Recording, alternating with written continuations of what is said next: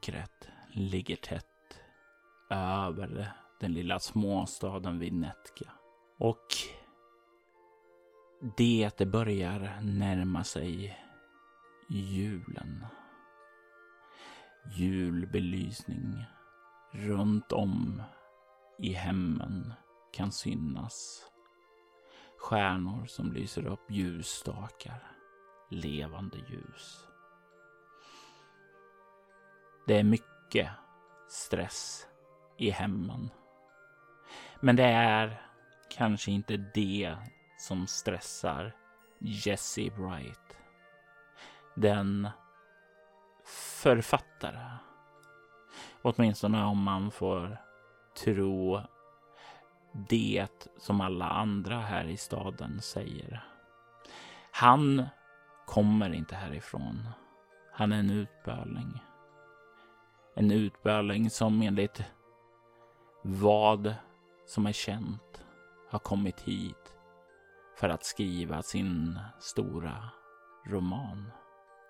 För att by bryta den här skrivkampen. Han har slagit sig ned i det hem som tillhör den gamla änkan Annabel Holtz. Hur ser du ut? Jag är en stor man. Bredaxlad eh, afroamerikan. Och eh, jag, jag bär det bra. Eh, man ser att jag har förmodligen varit och tränat, men, men jag är inte så hotfull.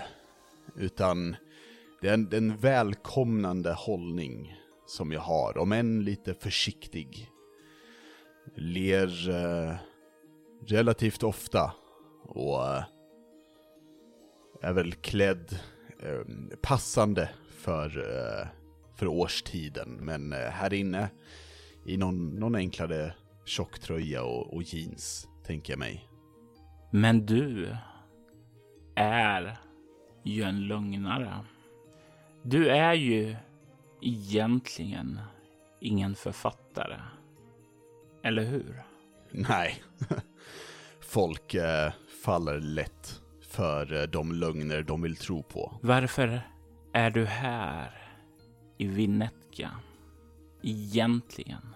Jag är här inte bara för att bevisa för mig själv att jag har kapaciteten att bli en faith-agent utan även för organisationen. Det är inte bara ett karriärsval jag gör, utan det är någonting jag känner att jag måste göra. Är det Fate som har skickat dig hit för att bevisa dig själv? Nej. Det här är ett eget initiativ. Någonting jag tror kommer göra att om det går som jag vill så kommer jag kunna bli en faith-agent på eget bevåg. Jag kommer kunna bevisa för dem att jag är inte bara värdig, utan mer kapabel än kanske de agenter de har nu. En vilja om att lämna skrivbordet som han har varit fängslad bakom har han tagit sig hit till Vinetka. Det är nu över Ja, hur länge har du varit här? Är det ett halvår? Det stämmer. Och du har grävt efter bevis på någonting som du kan utreda. Någonting som du kan sätta tänderna i. Någonting som du kan få ett bevis på att du är värdig att komma tillbaka till Faith med och bevisa dig. Och visst har du funnit många spår. Och det är väl kanske här också som det visar sig att han inte har någon formell utbildning. Det är så många trådar här. Det är lite grann nästan som ett sånt här eh, konspirationsteoretikerns vägg där med så många trådar som leder ut till många och det finns inte en klar röd tråd där. Kanske är det lättare för dig Jesse att samla in de här bevisen än att riktigt börja gräva det. Det är dags snart för fartyget att lämna hamnen och du har inte haft något bevis att kunna lämna staden med. Inte än. Det är en halvår till nästa gång och det är någonting med det som du känner ändå att klockan tickar. Du kommer snart ha varit. Du kom. Du har varit borta i ett halvår och du kommer behöva vara borta ett halvår till. Det är någonting som gnager i dig där. Någonting som skapar en känsla som du inte riktigt vill tänka på. För det kanske påminner dig om att du inte riktigt är redo och det vill du ju inte veta någonting av. Det är vad som har fört dig ikväll till den lilla biografen som drivs av Michael Piccolo. Han brukar få in nya filmer när skeppslasterna kommer in och han har säkert fått något sånt. Och när du nu kliver dit för att fördriva en eller två timmar i biografsalongen och bara skjuta undan alla tankar så vill jag veta om du är den personen som kommer dit tidigt eller om du är den som kommer dit sent. Jag är här för att få svar och bevis. Och jag vet om att om du inte är där tidigt, då kan du missa vad som helst. Så jag är där tidigt, definitivt. Du kliver in ifrån den 40-gradiga kylan där utanför. In i den lilla biografens värme. Du kan se garderoben där du kan hänga av dig kläderna. Och eh, du kan se in i den här lilla mm, rummet där kassan och sådant finns och du kan se hur Michael står där bakom disken. Han är en man i, ja, kanske 25-30 års åldern. Har eh, ganska mörkbrunt hår, mustasch, mustasch som är ihopväxt med skägget och han har på sig en orangefärgad keps och han nickar mot dig och ler när han ser dig och säger Ah, välkommen eh, Mr Wright. Michael? Ska, ska jag ta jackan åt dig och hänga av dig här, säger han och kliver runt där från kassan för att möta upp dig. Jag eh, tänker efter lite fort om jag har någonting eh, väsentligt i min jacka. Eh, någonting känsligt eller så, men nej, ja, det är klart han ska få ta min jacka. Och jag tar av mig den och, och sträcker fram den till, till Michael och, och säger eh, gärna, eh, tack så mycket. Och han kommer fram, ler och tar av den och hänger upp den där. Eh, så välkommen till eh, kvällens eh, föreställning. Vi kommer nu att visa en film som heter Donnie Darko. En väldigt, väldigt fantastisk film som jag ska inte spoila för mycket om den, men jag tror nog att du som författare kommer att älska den. Ja, det ska bli uh, spännande att se den. Aldrig hört talas om den. Det är inte många som har, men efter att det här året är över så kommer många ha gjort det. Jag tror det här kommer bli en sann filmklassiker. Han leder dig bort till disken där och kollar upp det här mot dig och säger Vill ni köpa till något popcorn, något att dricka? Hur lång är filmen, vet du det? Är det... Kommer jag bli hungrig? Det beror ju förstås på hur mätt du är nu, men jag skulle nog definitivt kunna säga som så att om ni är mätt nu. Jag borde ju egentligen inte säga det här, men jag tror nog att du kommer vara så fångad av filmen att du inte kommer tänka på att äta. Jag uppskattar din ärlighet, Michael. Sen slänger jag upp äh, lite pengar på, på bordet och säger vi tar en popcorn och en läsk som tack för god service. Han ler och eh, fixar i ordning det och du betalar för det och biljetten och han gör en gest åt dig att bara välja en eh, plats där inne. Jag tar och väljer en plats lite längre bak. I, ifall ifall det skulle vara intressanta eh, med tittare, eller vad man kan kalla de, de andra som kanske ska kolla på bion, så, så vore det skönt för mig att, att kunna hålla koll på dem. Mm. Du är ju som sagt var först eftersom du är i tid. Du kan efter en stund höra där ute i mottagningen att det verkar komma in fler, några ungdomar och verkar köpa sina biljetter och när du kan se dem komma in så känner du igen dem. Det är ett litet, ja, det är framförallt eh, tre av de där ungarna som du känner igen. Det är två pojkar och en tjej. De är i 17 åren och de eh, tillhör alla eh, de grundande familjerna här i staden. Då. Eh, de är ett eh, litet sällskap på fyra personer som sätter sig ner lite längre ner och börjar prata lite strunt där. Kommer in lite annat folk. Du känner igen någon fiskare som slår sig ner där. Du kan se att det är ett eh, par också eh, som verkar vara på någon dejt. Men det är typ det som kommer in här innan ljuset i salongen tonas ned och det börjar bli mörkare. Är Jesse en eh, person som eh, du Alexander tror skulle uppskatta filmen Donnie Darko? Hmm. Jag tror det. Uh, förmodligen på grund av det liksom mer övernaturliga aspekten. Det är ju någonting han själv söker.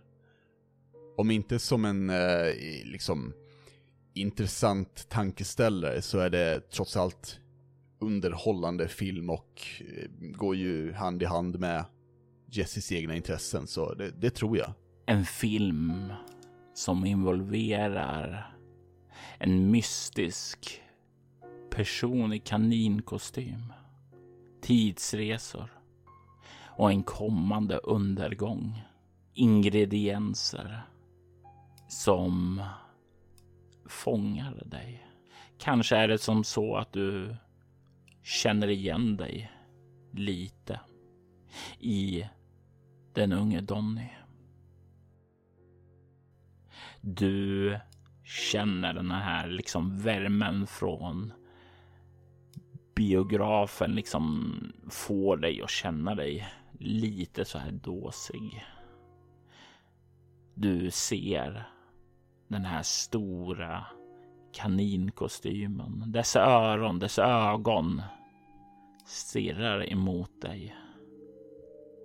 Det är nästan som om den betraktar dig från skärmen ut i biografmörkret.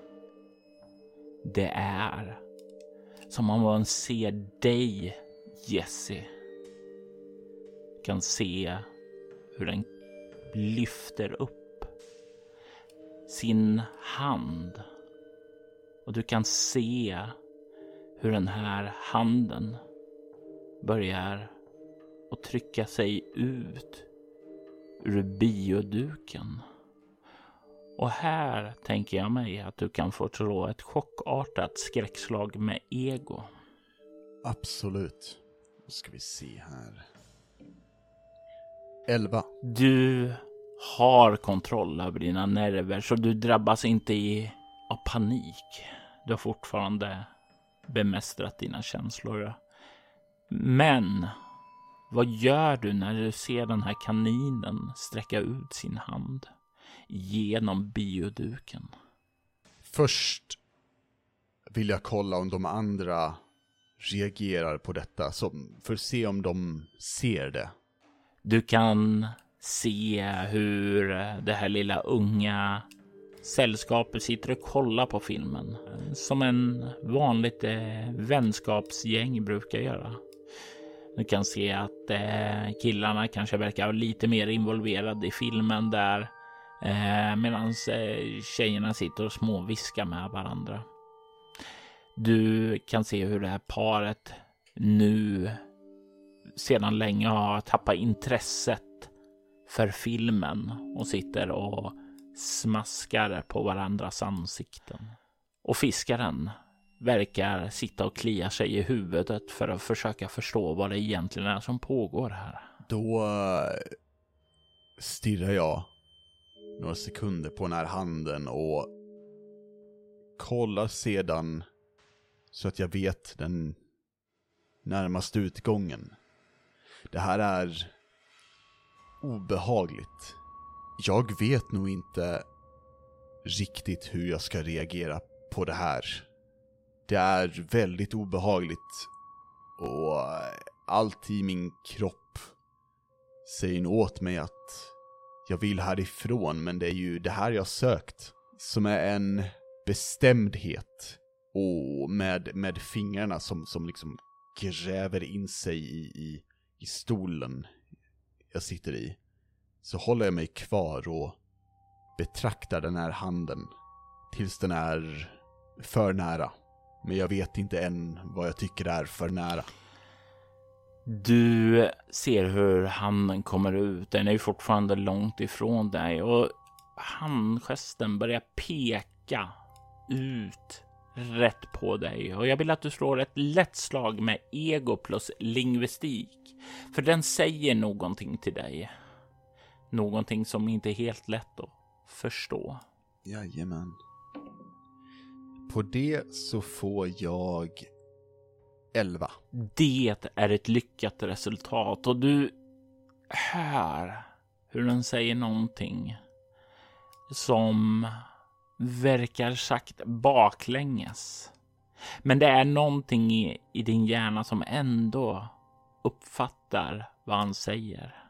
Jesse, kom tillbaka. Och du vaknar med ett ryck där i biosalongen. Du verkar ha somnat.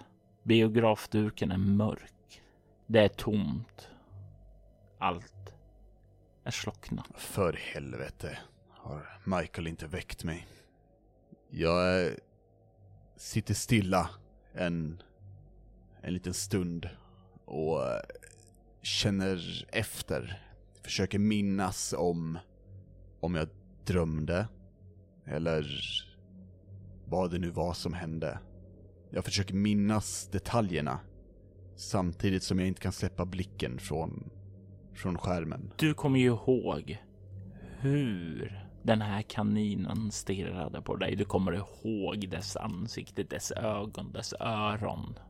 Det är liksom fast etsat på dina hornhinnor. Men jag tänker mig att du kan få slå ett lätt slag med kropp plus omärk för att lägga till märke till detaljer i omgivningen. Där fick jag sju. Det ligger någon konstig doft över salongen, men du kan inte identifiera den.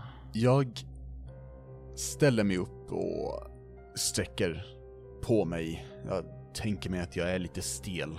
Mm. Och jag, jag rör mig först lite lätt mot utgången. Jag vill se så Michael inte har hunnit låsa.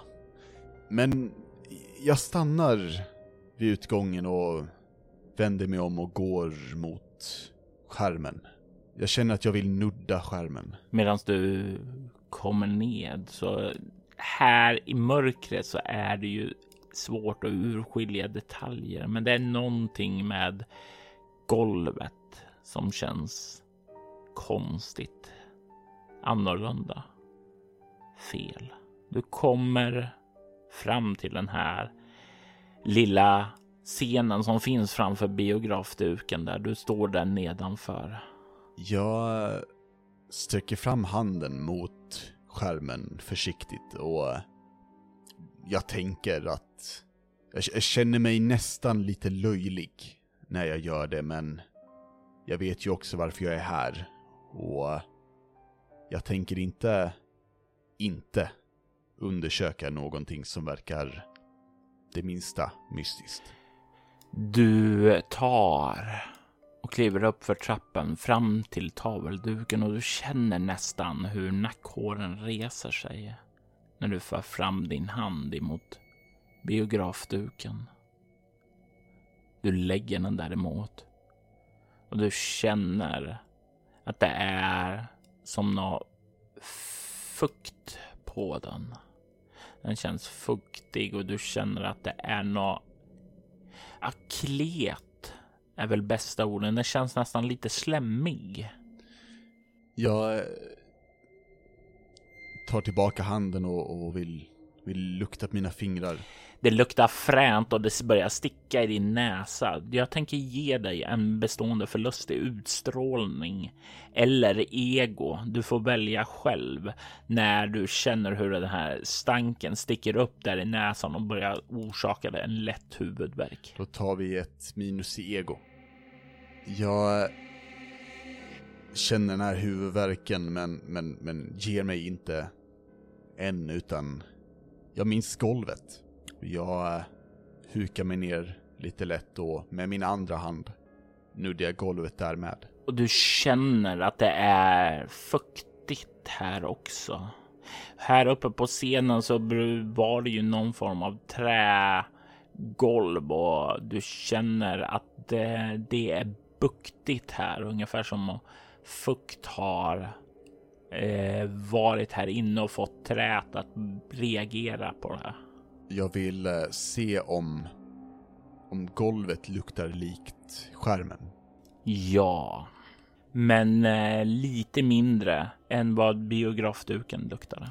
Jag känner att jag borde prata med Michael. Inte bara om att han borde väcka mig om jag somnar på hans bio, utan prata om vad det här nu är. Är det något han känner igen? Är det brandfarligt? Det, det är nog inte en bra grej om man luktar på det och får ont i huvudet. Så jag vill söka upp honom. Du eh, kliver ut ur eh, biografsalongen och kommer ut i det nedsläckta utrymmet vid entrén. Du kan se här konturerna av du kan inte riktigt sätta fingret på det, men det ser ut som saker och ting har blivit omkullvräkta här. Som om det har skett någon typ av vandalism. Men det är svårt att urskilja alla spår eftersom det är mörkt. Michael! Ropar jag högt. Och du hör din röst eka lite lätt, men du får inget svar. Ja, finns det någonting i, i närheten som jag skulle kunna plocka upp och använda som eh, ett improviserat vapen? Du kan ju se någon form av stol där som har vräkts omkull och det skulle kunna gå och ta och slita loss ett eh, stolsben som någon form av improviserad klubba. Jag tänker mig att jag, jag vill inte vandalisera mer i bion än, än, än vad det redan har blivit vandaliserat, men det vore också tryggande för mig att känna att jag har något, något i mina händer. Så, jo, jag, jag tar ett stolsben, det gör jag. Du känner den i handen och det lugnar dina nerver lite. Där jag står, i det rummet i entrén, utöver eh, gången in till själva biografen, finns det fler gånger än utåt? Det finns ju in till ett par toaletter och det finns ju också en dörr som leder upp till projektorrummet på övervåningen också. Jag testar dörren till projektorrummet. Du skjuter upp den. Du kan se att det är mörkt och du kan ana att det i trappen verkar finnas ja, bråte där som står i, i vägen. Är det bråte jag känner att jag borde kunna ta bort eller är det alldeles för mycket?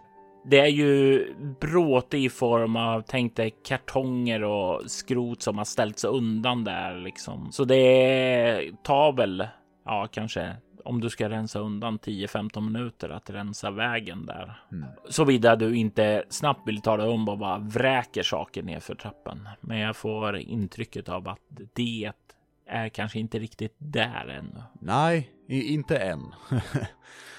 jag ropar åt igen. Michael! Jag eh, känner ett, ett, ett eh, om inte ett behov, en, en eh, önskan om att ta mig upp i projektrummet. Men först vill jag se så jag inte är inlåst. Så inte Michael har gjort ett misstag jag kommer behöva prata med honom om imorgon. Du eh, checkar ytterdörren med andra ord. Stämmer. Du kommer fram mot den och du kan ana ett ljussken där ute. Fullmånen är i full blomster och jag tänker mig att du kan förslå ett lätt slag med ego plus naturvetenskap. Eller överlevnad. tar vi eh, naturvetenskap den här gången. Där fick jag tio. Det var ingen fullmåne i natt när du gick och satte dig här. Hmm. Det är nu jag börjar känna det här obehaget som förmodligen har legat i, i bakhuvudet hela tiden. Och det börjar bli... Jag har sökt länge efter något och, och, och som jag kan använda för att bevisa mig själv för Faith. Men det här börjar bli lite för mycket. Vad i helvete? Jag funderar en stund på vart jag känner mig mer trygg. I den vandaliserade, mörka, tomma biografen. Eller utomhus. Där tid antingen har gått eller där månen har helt ändrat form. Jag... Eh, jag testar ytterdörren igen. Du har inga problem att skjuta upp det och du känner att det är varmt där ute. Och det är kanske tur eftersom du fortfarande har på dig de kläder som du hade inne i biografsalongen. Du känner ett höstväder där ute. Kanske 5-10 grader plus. Du stirrar ut i de närliggande husen här omkring och allt det här är nedsläckt. Men det som sticker ut är att husen ser nedgångna ut, övergivna. En dörr står till och med öppen där längre ned på gatan. Innan jag går ut helt så minns jag min jacka. Och jag vill se om den är kvar. I biografen. Du kliver iväg till garderoben för att kolla din jacka och den hänger inte där. Fan. Jag eh, tyckte om den där jackan. Och eh, jag fokuserar nog mer mentalt på att jag har förlorat min, min jacka. Det är det som är det jobbiga här. Det är inte det faktum att staden verkar övergiven och jag är helt ensam. Utan det är definitivt eh, jackan. Det är det jag försöker övertyga mig själv om i alla fall. Och efter att ha accepterat den förlusten så tänker jag försöka röra mig hemåt, men väldigt försiktigt. Du kommer ut ifrån biografen. Du har ju på dig dina kläder där och det är ju lite kyligare, men det är inte så här kallt som det borde vara. Och det är ju en märklig känsla. Att se här hur husen ser nedgångna ut, hur de verkar ha åldrats, hur allting verkar vara annorlunda. Du börjar kliva längs med gatan och du hör hur det prasslar under dina fötter. Löv verkar blåst in här och du får en känsla av ja, att det inte har varit folk här på länge.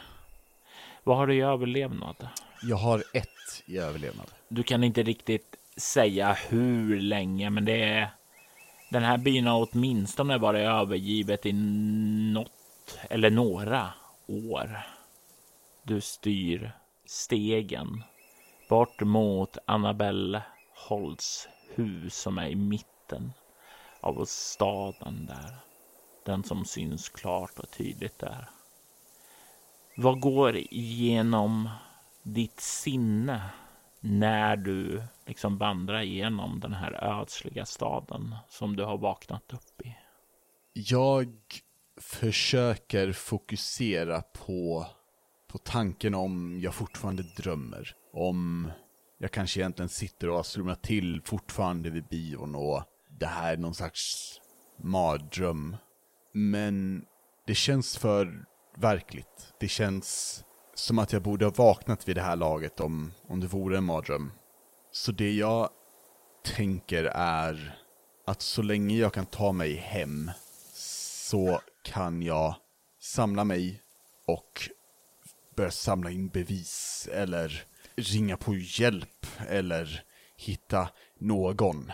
För även fast jag tycker om att vara själv så är det här att vara helt totalt övergiven inte välkommet. Känslan att få vara i fred är någon helt annan än att vara övergiven. Du kan se upp emot det här huset där Annabelle bor. Det ligger ju på en kulle mitt i staden och bara det gör ju att den kommer upp lite för ovanför de andra husen. Men det här är ju ett hus med nästan dubbelt så hög som flertalet andra. Det har fyra våningar. Men det är en sak som sticker ut där uppe som inte brukar vara. Du kan se att det är någon där. Någon är uppe på taket och står där och verkar vinka emot dig. Jag stannar till, kollar upp mot den här personen och jag försöker visa att jag inte är rädd, även fast jag nästan är illamående av obehag. Kan jag se den här figurens kontur och, och avgöra om det är någon jag borde känna igen? Vad har du i obemärkt? Eh, det har jag två i. Det är ju någon som verkar vara ganska rundlagd. Men det är någonting utöver det som sticker ut, även om du inte ser konturer av själva persondrag eller kläderna och sådant. Du kan se att den verkar ha ett par långa kaninöron. Samma typ av kaninöron som du såg från biografduken. Mm. Jag tänker mig att du kan få slå ett chockartat skräckslag här med utstrålning. Eh, då fick jag dessvärre nio. Det innebär att du får en skräcknivå. Vad gör Jesse när han ser det här och inser att det verkar vara en välbekant kanin som vinkar åt dig? Mina knogar blir nog vita när jag kramar åt det stolsben jag har i höger hand. Och jag biter ihop mina tänder hårt. Och jag vet inte riktigt hur jag ska reagera. Men jag inser att jag inte har något val. Här är nu det jag har sökt. Även fast det är ett otroligt obehagligt paket så bör jag ändå undersöka det. Och tänker väl mest för att ge mig själv någon slags energi eller hopp eller mod att, vad fan, jag har varit på gym, jag har tränat, vad, vad ska en kaninjävel göra mot mig och ett stolsben? Så jag, eh, jag höjer min vänstra hand, den utan benet, och vinkar tillbaka och börjar sedan röra mig upp mot, mot huset.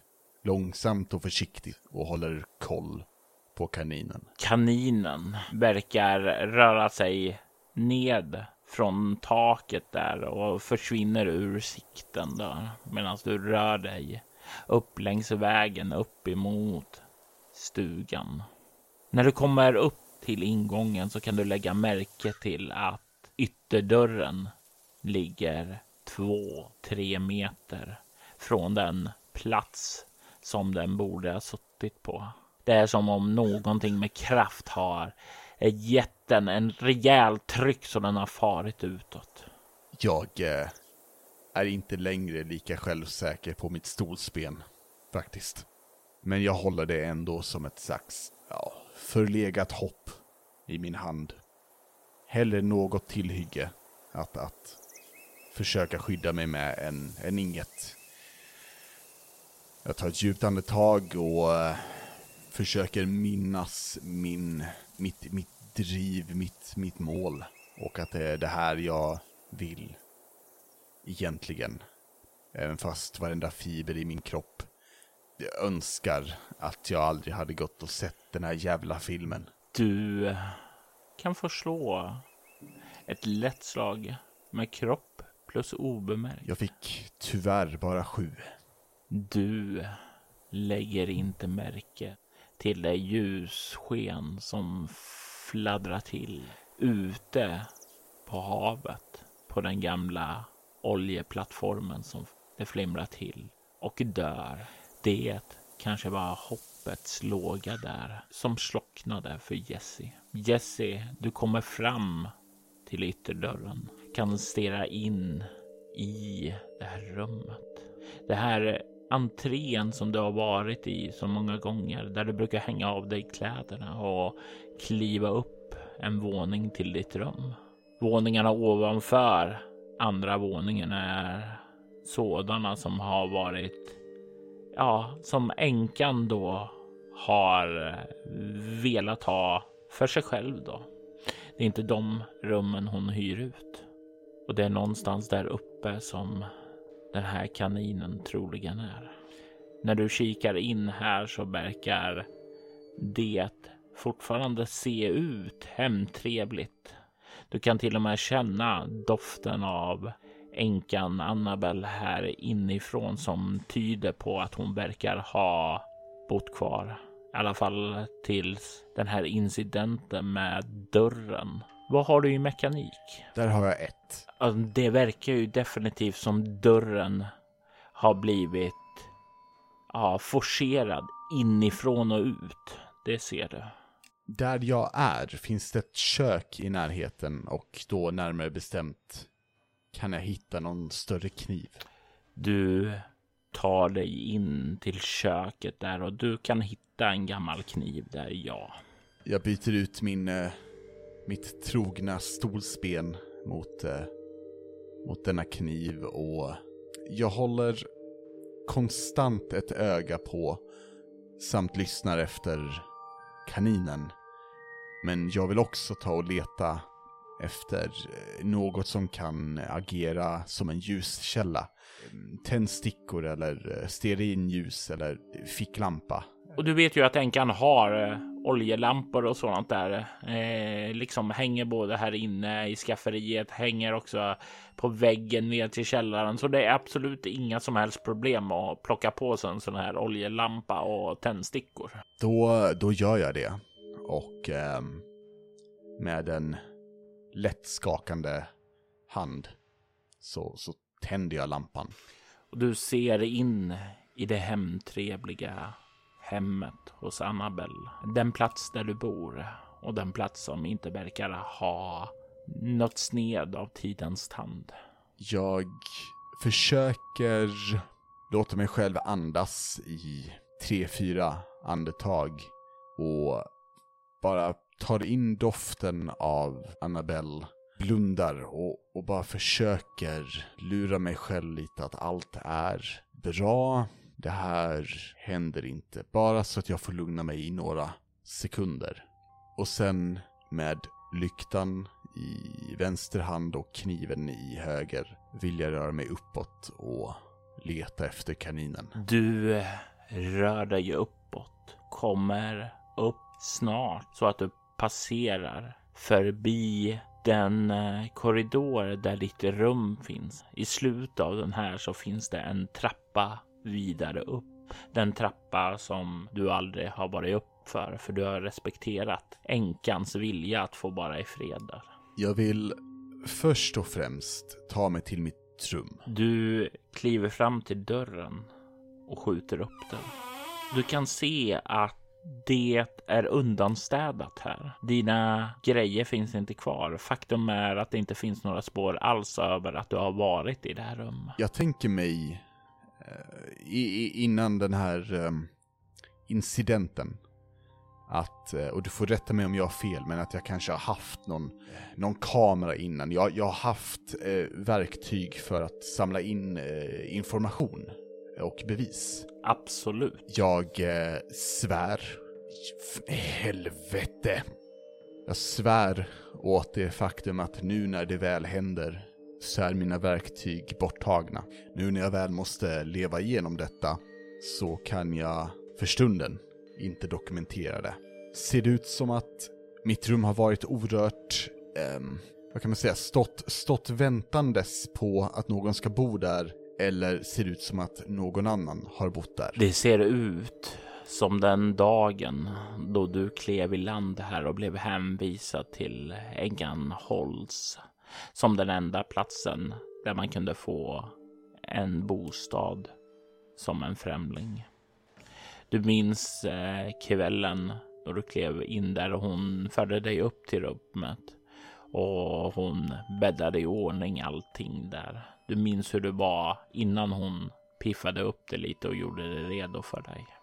Det är det skicket där. Så det känns för mig både som att tid, alltså år har passerat i staden, men här så har tiden vandrat tillbaka. Mm, eller om det har gått år så kanske helt enkelt de har städat undan alla spår av dig. Om du försvann. Jag vill kolla ner på de kläder jag bär just nu. Är det kläder jag känner igen? Det är samma kläder du bar Mm. den där kvällen på biografen. Så jag har, jag har fortfarande kvar, vad kan man säga, ett, ett bevis på min egna existens. Eh, I alla fall för mig. Absolut.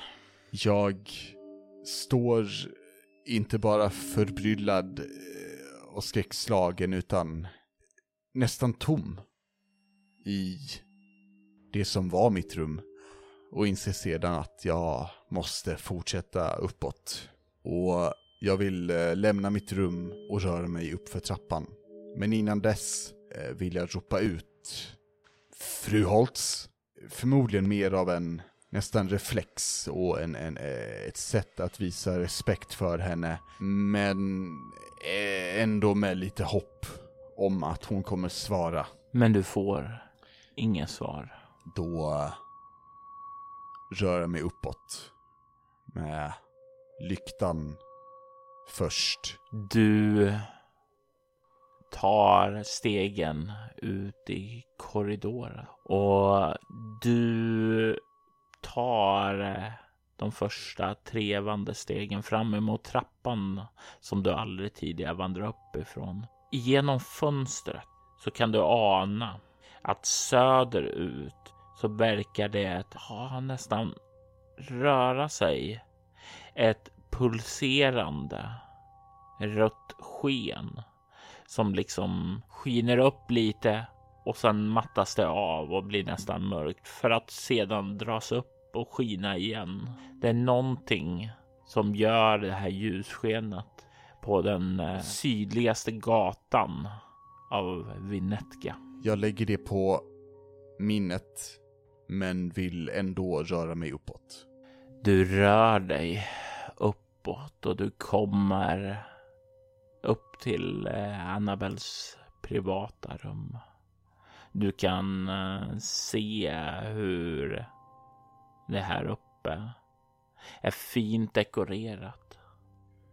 Väldigt, väldigt, väldigt stark tantdoft här. Du ser att hon har sitt sovrum här. Hon har ett eget eh, bad och toalett här också. Du kan se också en dörr som verkar leda in i ett gammalt mörkerrum. Och du kan även se att det verkar finnas en sån här Ja, sån här käll, sån här vindslucka som man kan dra ned och fälla ned en stege som leder upp. Mm. Vilken av de här rummen börjar du att kolla närmare på. Mörkerrummet med ett eh, ytterst svagt hopp om att finns det ett mörkerrum så kanske det finns en kamera. Du kliver in i mörkerrummet.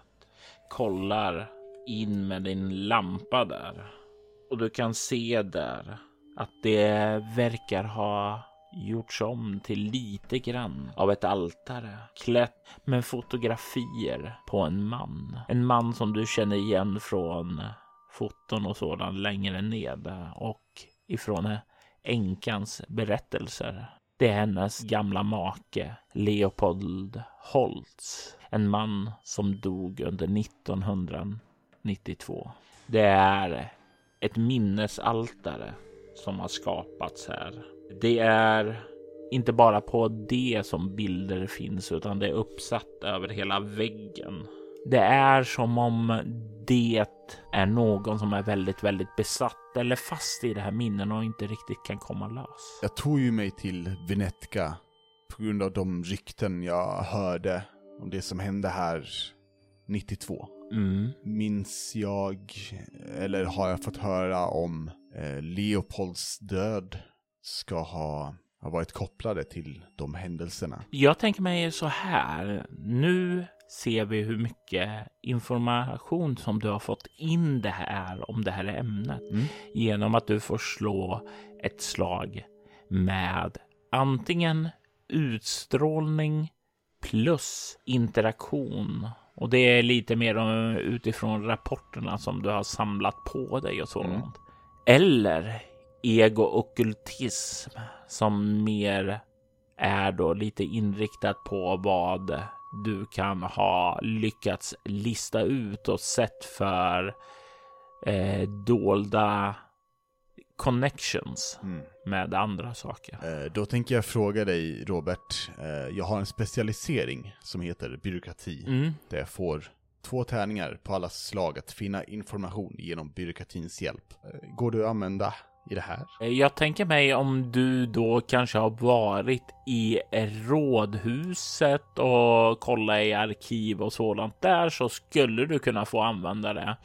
Men i sånt fall skulle jag säga att det är på ditt utstrålning interaktionslag, Mm.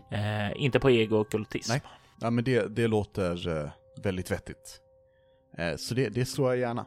Mm. Och då eh, fick jag allt som allt 13.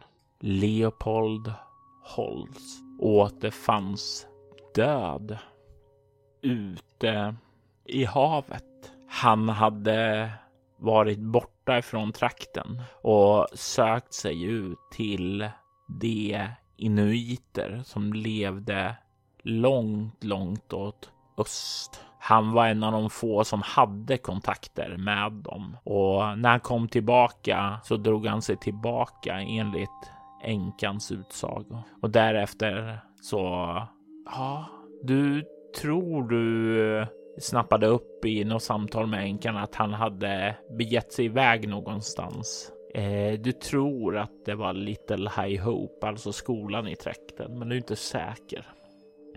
Nästa dag hade han återfinnats död av någon fiskare, drunknad. Det gjordes en ganska rudimentär undersökning, men det fanns aldrig någon skyldig. Det var en tragedi och det är efter den händelse som änkan isolerade sig här från alla i trakten. Alla bosatta här, det vill säga, och bara umgås med er som är nya.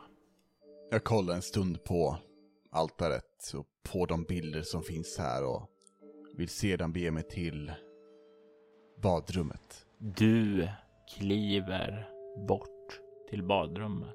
Kan se att det verkar vara ett ganska enkelt badrum utan några direkta saker som sticker ut. I alla fall om man är en vanlig tant. För du kan se där att det är ett par löständer som ligger i ett glas vatten. Men det är typ det enda som är annorlunda mot ett vanligt badrum. Finns det en spegel i badrummet? Ja, Jag vill ehm, kolla mig själv i spegeln och se om jag ser någonting jag inte känner igen. Um, någon någon eh, föråldring eller, Eh, någon huvudskada möjligtvis. Eh, någon, någon, ja, någonting som står ut. Det finns inga synbara saker som sticker ut där, nej. Då uh, kollar jag mig själv i ögonen och säger uh, För helvete Jesse, du, du har det här. Du, uh, du har väl för fan det här.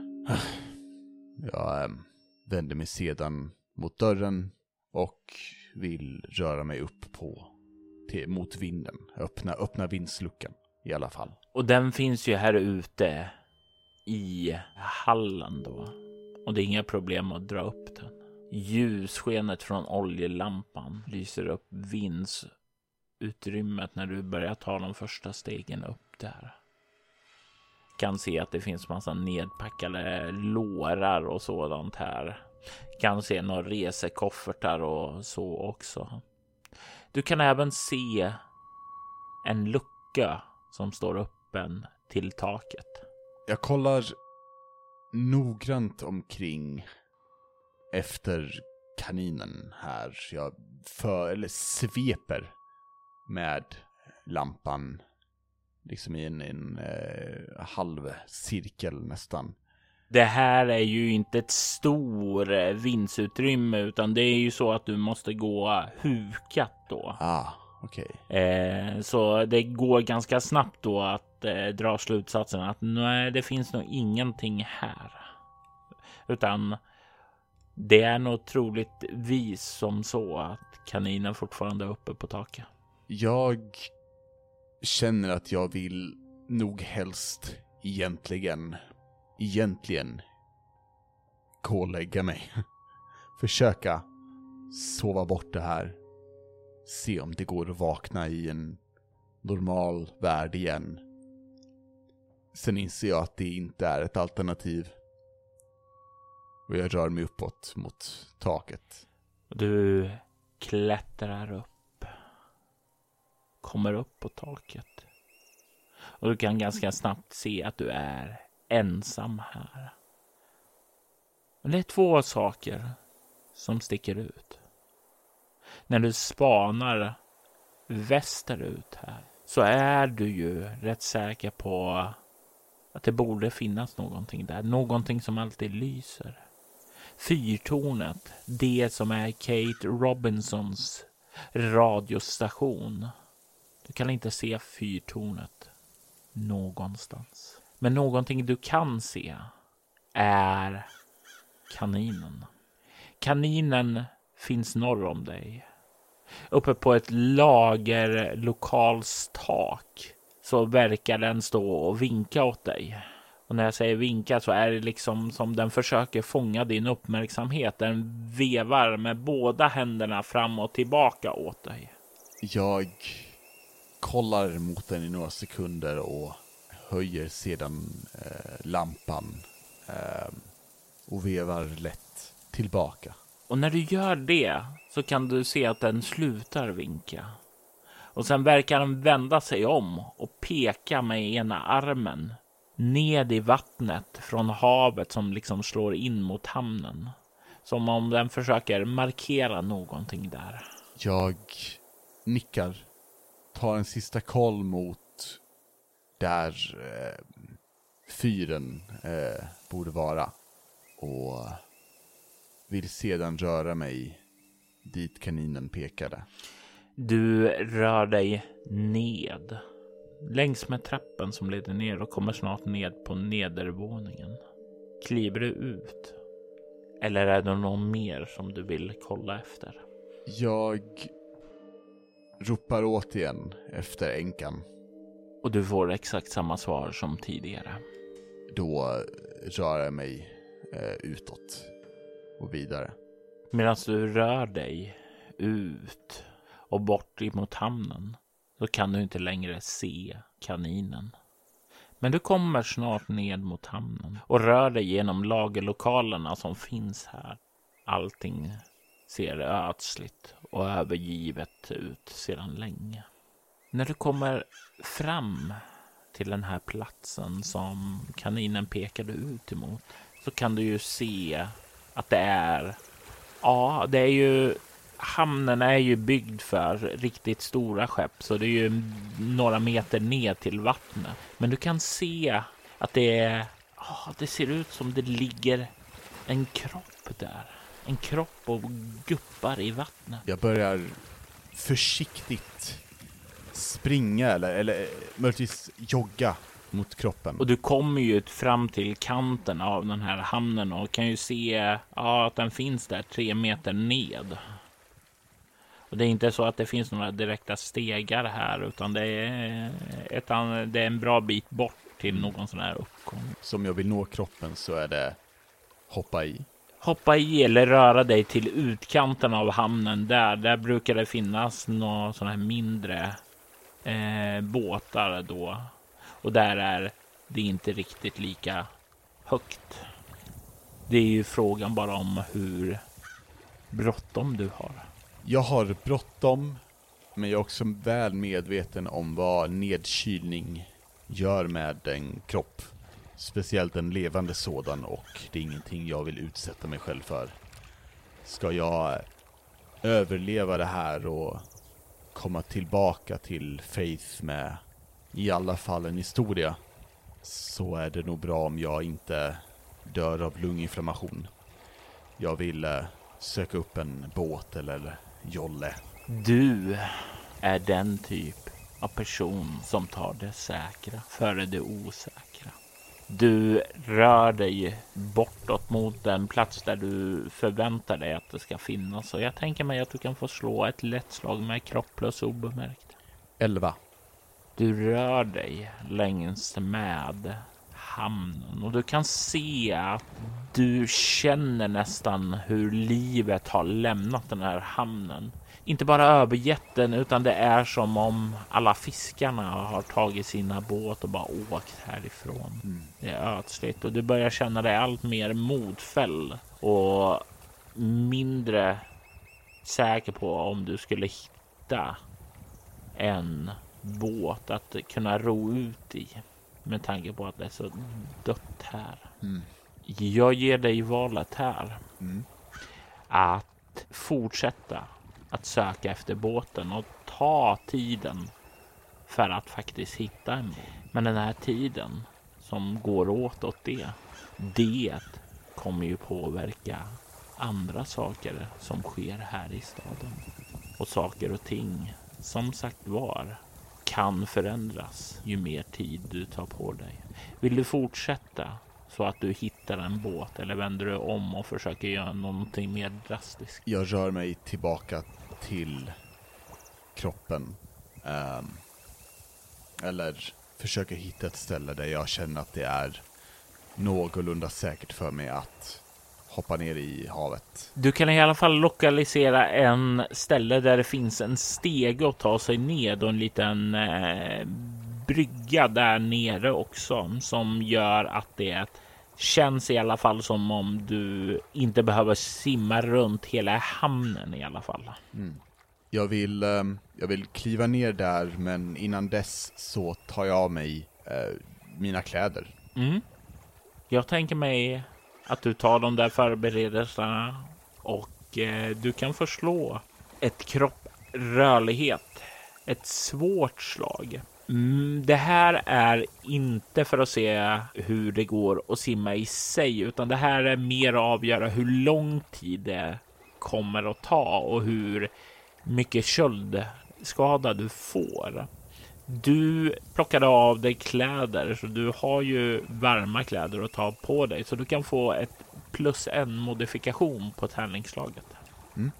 Då fick jag 11. Du kommer, när du kommer upp, att ha två bestående förluster och du väljer i vilka egenskaper du sprider ut dem. Då tar jag ett till i ego och ett i, i utstrålning.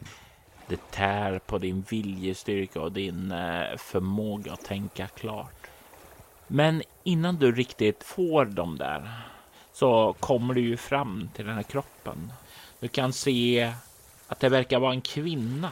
En kvinna som är klädd i någon typ av kläder. som ser gammalmodiga ut. Jag tänker mig att du kan få slå ett eh, lätt slag med ego plus humaniora.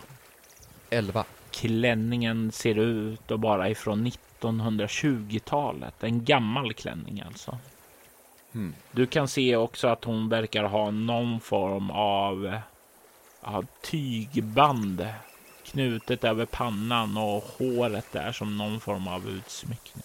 Hon är blond, har kort hår, ser ja, ut att ha förvånansvärt mycket färg i kroppen trots att hon har legat i det här kalla vattnet. Det är vad du ser när du börjar komma närmare kroppen. Jag, jag gör så att jag vill simma med henne med, med en arm runt halsen eller bröstet. Det var väldigt länge sedan jag gjorde en sån här livräddningssimövning i skolan, alltså jag och Alex. Så jag minns inte helt, eh, men där någonstans.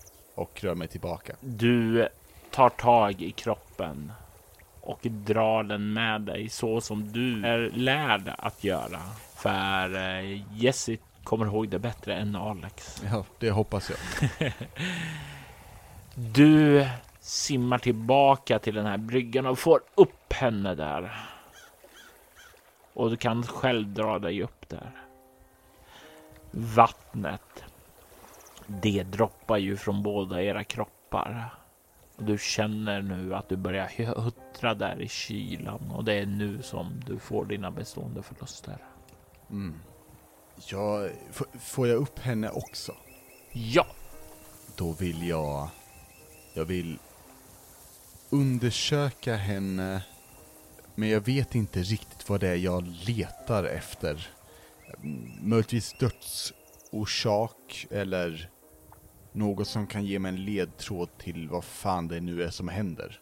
Jag vill att du väljer en färdighet att kombinera med ego för att få svar på det här. Jag tänker mig... Hu- humaniora, kanske? Mm. Mm. Ett lätt slag ska du komma upp i. Vilken tur. Jag fick precis tio. Du kan se att hon, hon ser väldigt, väldigt välbevarad ut. Och när du liksom kollar där, alltså hennes kläder, de ser fantastiskt välbevarade ut. Hon kan inte ha legat i vattnet väldigt, väldigt länge.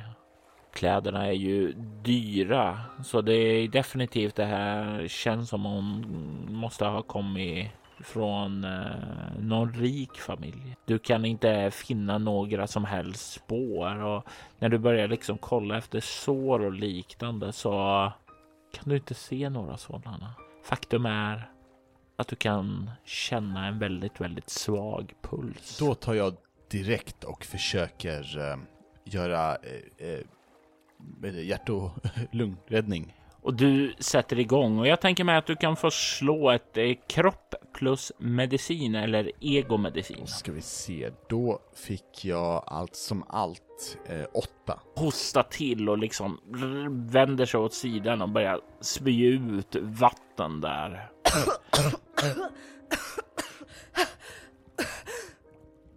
Du har räddat hennes liv. Tack. Ingenting.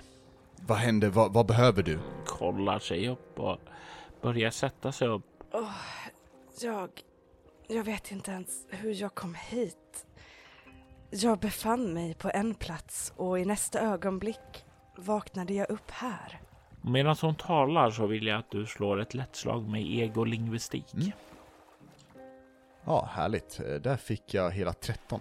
Hon talar på ett sätt och med en dialekt som är bekant från 1920-talet. Det är inte modern slang eller uttal eller så, utan det är på ett sätt som känns gammalmodigt för dig. Och jag tänker mig att du kan förslå ett chockartat skräckslag med ego.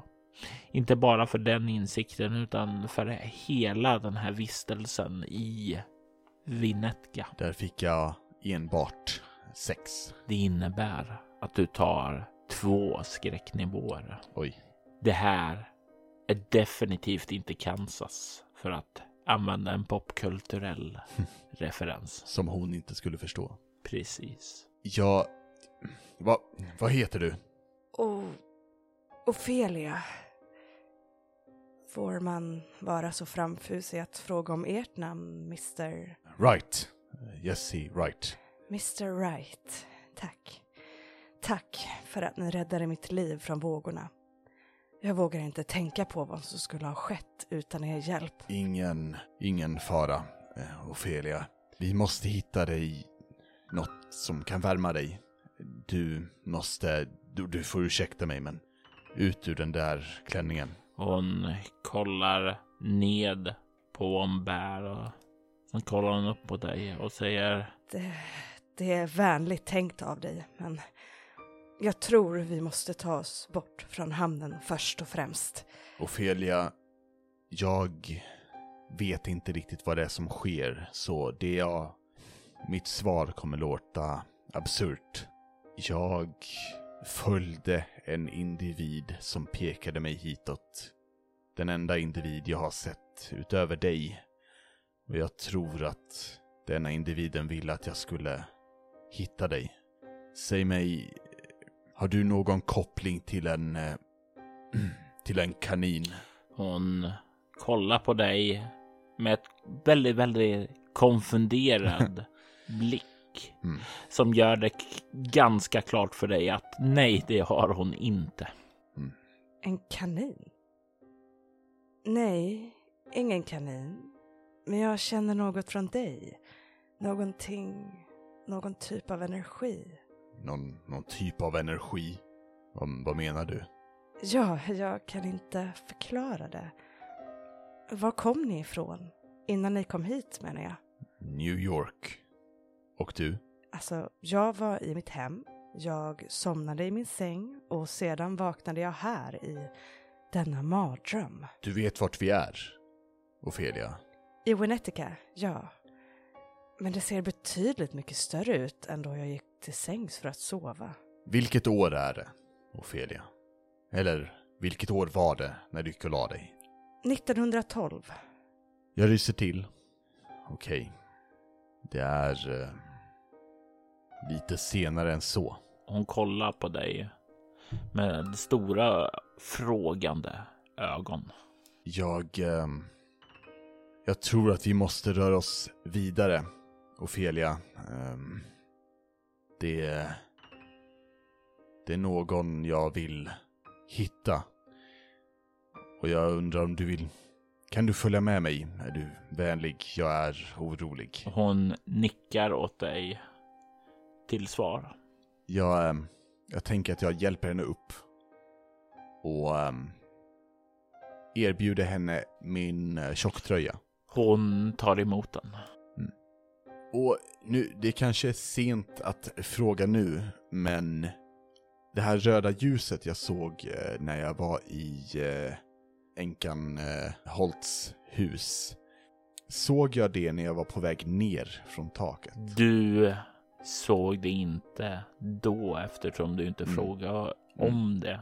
Då vill jag röra mig mot den lagerlokal där jag senast såg kaninen. Och försöka hitta ett sätt eh, upp på taket. Ni börjar röra er dit och det är på vägen dit som du lägger märke till en annan sak. Du kan nämligen se kaninen nu står på ett annat tak och viftar med sina händer för att fånga ditt uppmärksamhet. Och du kan se att det är på det tak där allting började. Biografen. Utan att vända blicken bort från kaninen så frågar Ofelia. Ser du honom? Och pekar mot kaninen. Vem? Jag ser ingen på den plats du pekar på. Säger hon och kollar bort emot där du pekar. Jag tänker för mig själv. Helvete, helvete, helvete. Och börjar fundera på om jag har blivit sjuk i huvudet. Om det här trots allt är en, en, en manisk feberdröm. Men sen känner jag nog förmodligen hur mycket jag fryser och inser att jag nog är vaken. Och jag säger till Ofelia, nej det, det var inget. Eh, säg mig, eh, Ofelia, vet du vad en biograf är? Du får ursäkta mig, men vem tror du jag är? Jag är ingen obildad vilde som inte vet vad en biograf är. Vi ska röra oss ditåt.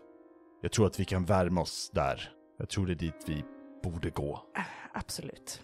Låt oss promenera dit tillsammans. Du kan se att hon håller sig ganska tätt vid din sida. Ni rör er bort emot biografen där och när ni kommer fram så har kaninen försvunnit. Men du kan se att dörren fortfarande står på glänt sedan du lämnade biografen. Jag eh, stiger in med lampan eh, höjd och, eh, och vinkar åt Ofelia och följer med mig in. Och sen vill jag stänga om efter oss. Du kliver in, stänger dörren om er. Och den här gången så har du ju ett ljussken med dig. Och ifrån lyktan så kan du ju se här hur inredningen liksom välts omkull, hur det har legat här i fuktighet och blivit förstört. Kan se ställen där där det verkar ha börjat muggla och du inser nu varifrån den här stanken där inifrån biografsalongen och här kommer ifrån. Jag antar att vägen upp på taket är genom projektorrummet. Eh, men innan dess så vill jag ändå sticka in huvudet i, i eh, biograf, bi, ja, biografen och se. Med, nu med lykta. Se på skärmen. När du kommer fram till dörren och ska skjuta upp den så kan du ana ett ljussken där inne. Det letar sig igenom springorna där. Ungefär som om biografduken vore upplyst och någonting projicerades på den. Jag, eh, jag tittar in. När du skjuter upp den så kan du se att duken är helt vit och lyses upp av projektorn vars film nu sedan länge verkar ha tagit slut. Men det är en sak dock på bioduken och det är kaninen som står och vinkar med en hand åt dig. Jag eh, vinkar tillbaka. Lite försiktigt. För att se om kaninen liksom reagerar på mig. Eller om det är en, en film. Kaninen ler med ett brett obehagligt leende. Sänker handen och gör en gest åt dig att kom, kom och sen vänder den sig om och du ser hur den börjar gå djupare in i den här bioduken och blir mindre och mindre. Jag, eh, jag säger till Ofelia att jag kommer testa någonting nu, Ofelia. Eh, Det kommer kanske se märkligt ut, men var inte rädd. Och sen så sträcker jag henne kniven och säger ifall, ifall du behöver försvara dig mot någonting. Slå ett lätt slag med ego stridsvana.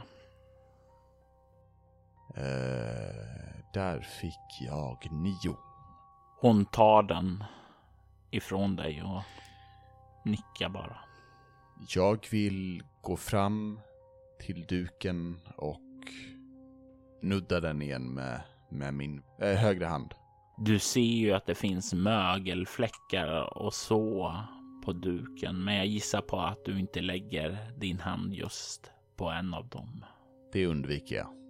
Du lägger handen på den och du känner hur den börjar sjunka in igenom duken. Ser du det här, Ofelia? Du kan se hur hon står där i bortre delen av biografsalongen och börjar röra sig närmare där du säger sådär och hon nickar bara. och kollar hänfört på... Jag tar ett djupt andetag. Och sen försöker jag stiga in i duken. Du väcks av ett ryck av att en hand eh, läggs på din axel och skakar lite på dig för att väcka dig. Där du sitter i stolen i biografsalongen. Du rycker till och popcorna far upp ur dina knän och ner på golvet. Eh, jag... Jag ställer mig upp. Fort. Du kommer upp på fötterna och du kan se att det är tänt i biografsalongen och du kan se hur Michael sitter där och ni kan se att eh, ni är ensamma här i biosalongen. Du somnade visst? Va, vart är hon? Hon? Uff, ehm, vad... Jag, ehm, jag vill sträcka fram min, min, min vänstra hand där jag var helt säker på att jag hade lampan och, och, och, och nudda Michael på, på armen. Och när du sträcker fram där så kan du ju känna liksom handen. Det, du känner fortfarande eh, hur allting i din kropp är tungt och slitet och sådant där. Som om du har haft en riktigt dålig sömn. Du känner dig nedsliten, trög i huvudet. Viljestyrkan har sjunkit ner. Du, du känner där du håller i handen. Det, det, det finns ju ingen lykta där. Michael var... Är um, filmen över? Ja, den är över. Jag hade ju eh, tänkt att eh, be dig kanske skriva en liten recension till Vinetka Weekly, men eh, jag får en känsla av att du inte gillade filmen så mycket. Så, du kan se att han verkar lite, lite besviken. Jag är hemskt ledsen, eh, Michael. Jag... Um, det har varit en lång, uh, väldigt, väldigt lång dag. Um, jag får, uh, jag får ta sig om den. Ja, och du kan säga han lyser upp. Absolut. Du kanske vill komma tillbaka imorgon och se den? Um, kanske det. Jag, um, jag måste se till att få vila ut först. Men, fan. den där kaninen är det, den, den kommer bara från filmen eller? Ja, det finns en eh, kanin i filmen som har ganska stor och viktig roll där. Det stämmer. Hur känns det när det här liksom glider in i ditt sinne där att kaninen var en del av filmen, att allting, att du har somnat ifrån filmen och allting sånt där. Du som kände ändå ett stort intresse för den i början. Jag har väldigt svårt att veta vad som är verklighet och inte just nu. Jag har vaknat två gånger nu sedan jag började se filmen. När jag kollar på Michael och ser hur biografen är som den borde vara så är det en lättnad men ändå ändå inte jag har svårt att lita på, på den här verkligheten. Jag vill nog lugnt, eh, utan att få eh, Michael oroad, röra mig hem till änkan Holtz. Jag har lite frågor. Du rör dig sakta tillbaka mot ditt hem hemma hos änkan Holtz. Jag tar min jacka också. Den är kvar där du lämnade den. Vad är det för frågor som du har i ditt sinne som du vill veta? Jag vill fråga henne på ett eh, mer diplomatiskt sätt än vad jag kommer få det låta just nu, men vad eh, hon vet som hände med hennes make Samt om hon vet vem Ofelia, eller om hon vet om någon Ofelia från 1912. Och jag vill kunna beskriva eh, klänningen som Ofelia hade. Se om det är någon, någonting hon känner igen. Sanningen om hennes man har hon ju redan berättat. Men eh, ja, hon kan berätta om Ofelia. Hon kan berätta om den legendariska Ofelia Black som levde där på 1912. Och det är kanske vad som får dig äntligen att börja dra och nysta i en tråd. Någonting som drar dig ifrån din passivitet, ifrån den plats bakom skrivbordet som du befinner dig bakom så ofta och som du vill bort ifrån. Trots allt är det det du är här för att göra. Du börjar sakta och nysta i det mysterium som är Ofelia. Natten sveper in över trakten och när Jesse väl lägger sig i sängen så däckar han nästan direkt av alla intryck, av alla ansträngningar som det känns som han har varit med om. Ute på Vinetkas gata så vandrar Ofelia fram i sin klänning hållandes i den oljelykta som Jesse tog med sig när han tog sig tillbaka. Jag ska stoppa mardrömmen som 2019 visade mig. Det svär jag på. Jag ska förhindra den från att ske. Jag ska rädda urkrafterna från deras undergång och krossa alla som kommer i min väg. Hon är här nu. Nu så gäller det bara för henne att hitta de andra.